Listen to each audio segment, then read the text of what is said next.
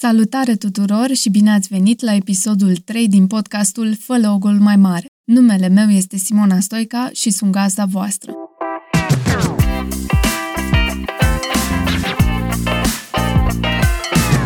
Încep cu o întrebare. Știi în cât timp îți faci o primă impresie despre o persoană, un loc sau despre o etichetă? În 100 de milisecunde, o spune un studiu realizat de un jurnal de psihologie din Marea Britanie. Într-un șir de 5 experimente, mai multor persoane le-au fost expuse fețe nefamiliare, scopul fiind măsurarea timpului de reacție și judecățile emise. Timpul de expunere a fost manipulat de cercetători de la 100 la 500 de milisecunde. În urma experimentului s-a dovedit că timpul necesar creierului uman de a percepe trăsăturile feței unei persoane este de 100 de milisecunde.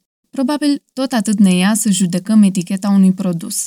Eticheta unui produs este o formă de comunicare între brand și consumator. E ca o carte de vizită pe care un brand mi-o dă în momentul în care fac cunoștință cu el. Ne asumăm de la început că toți știm ce informații conține o etichetă și că e diferită de ambalajul unui produs. O etichetă conține informații despre produs, în schimb, ambalajul are culorile brandului, logo-ul și alte elemente care îi dau forma produsului.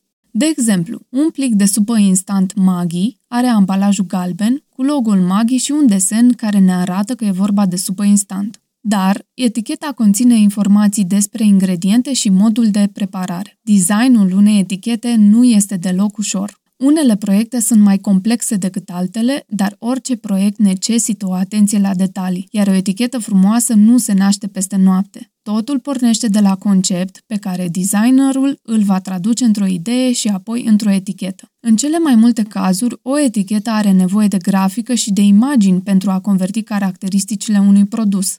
În acest fel, consumatorul poate face o asociere rapidă între produs și lucrurile pe care le consideră importante. Poți include o poză a unui produs sau poți ilustra un simbol să reprezinți o aromă. Poți folosi pattern-uri sau background-uri. Când sunt corect poziționate, poți să diferențiezi produsul tău la raft și să îi determini pe consumator să ia o decizie de cumpărare mai rapidă. Dacă produsul tău este unul de lux, Poți alege un design mai rafinat al etichetei sau poți să te joci cu designul culorilor. Apropo de culori, atunci când te gândești cum ar arăta eticheta produsului tău, ia în calcul că un consumator ia o decizie emoțională la raft, iar culoarea unui produs influențează în mod pozitiv asta. Poate e tentant să ai o etichetă în culori aprinse și fonturi care ies în evidență. Așa, un brand e ușor de recunoscut și creează loialitate. E important să ai și o consistență în comunicare, folosind aceleași culori și același font pentru ambalajul produsului, website și în alte materiale de marketing. Totuși, de ce culorile sunt importante? Există o psihologie a culorilor pe care o poți lua în considerare atunci când te gândești la o etichetă. Se spune că un brand se conectează cu un consumator prin emoție și nu prin portofel. Cum să încep o relație cu dreptul altfel decât alegând o culoare potrivită? Înțelegerea rolului culorilor în crearea unui ambalaj sau unei etichete poate fi următorul pas în relația dintre consumator și brand. Culorile transmit emoții.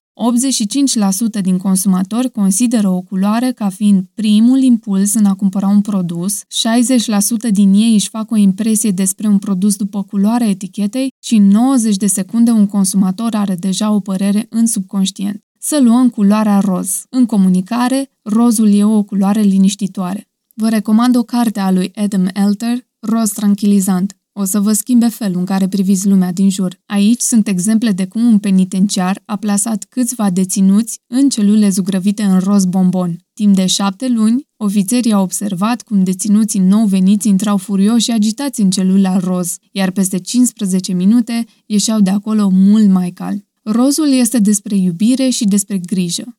Gândiți-vă de ce logo-ul Păpușii Barbie are culoarea roz sau logo-ul LG, deși e un brand de tehnologie. Nu e niciun secret că culoarea roșie este despre îndrăzneală și despre pasiune.